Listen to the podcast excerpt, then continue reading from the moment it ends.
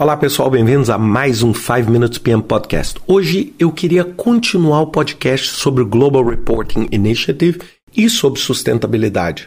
Se vocês lembrarem, na última semana eu falei sobre a necessidade de sustentabilidade dentro de um projeto e dentro de uma organização. E aí eu dividi isso em sustentabilidade ambiental, social e econômico. E eu frisei muito que isso vai muito além de só o meio ambiente. Nós estamos falando nessa sustentabilidade social e na sustentabilidade econômica também.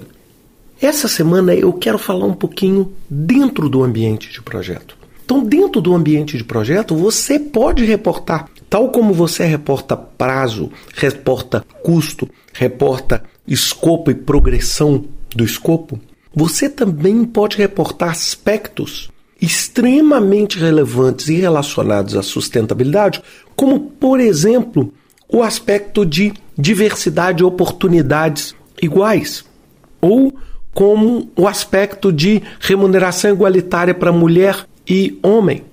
Ou, por exemplo, dependendo do seu tipo de trabalho, é, práticas de segurança, compliance, políticas públicas, anticorrupção e fraude.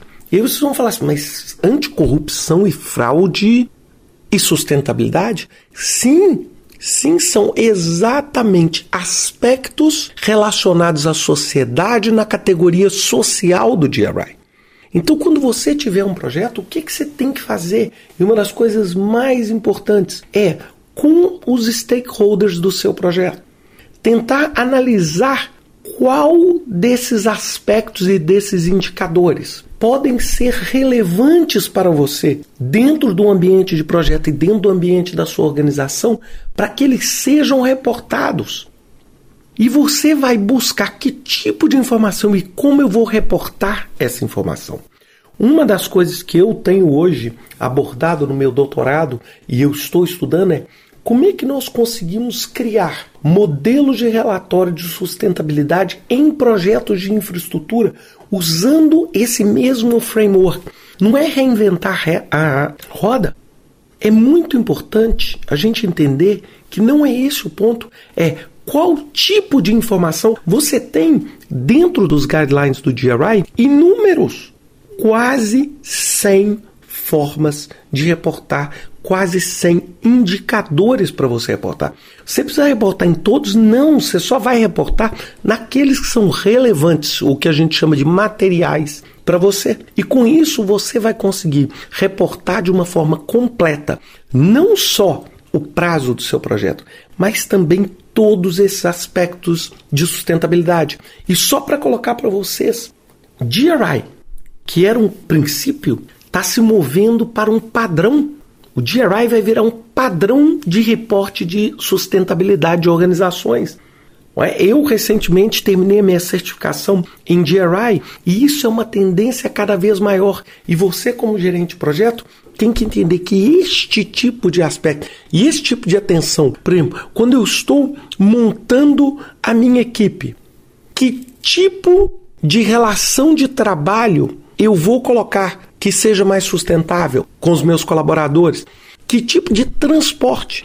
A escolha do transporte, por exemplo, dos equipamentos para o site. E qual vai ser a influência disso, por exemplo, no tratamento ambiental?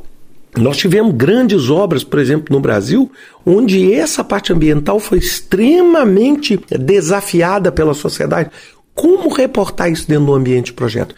Então pensem nisso. O que eu sugeriria para você é entra no site globalreporting.org, baixe essas guidelines, dê uma olhada, vocês vão ver que, lógico, num podcast não é tão simples de eu explicar, mas vocês vão ver que elas são muito claras, muito diretas e podem ser imensamente relevantes para o seu projeto e finalmente para a sua organização, mostrando que ela não só é sustentável economicamente para os seus acionistas, mas também ela produz um grande resultado para a sociedade.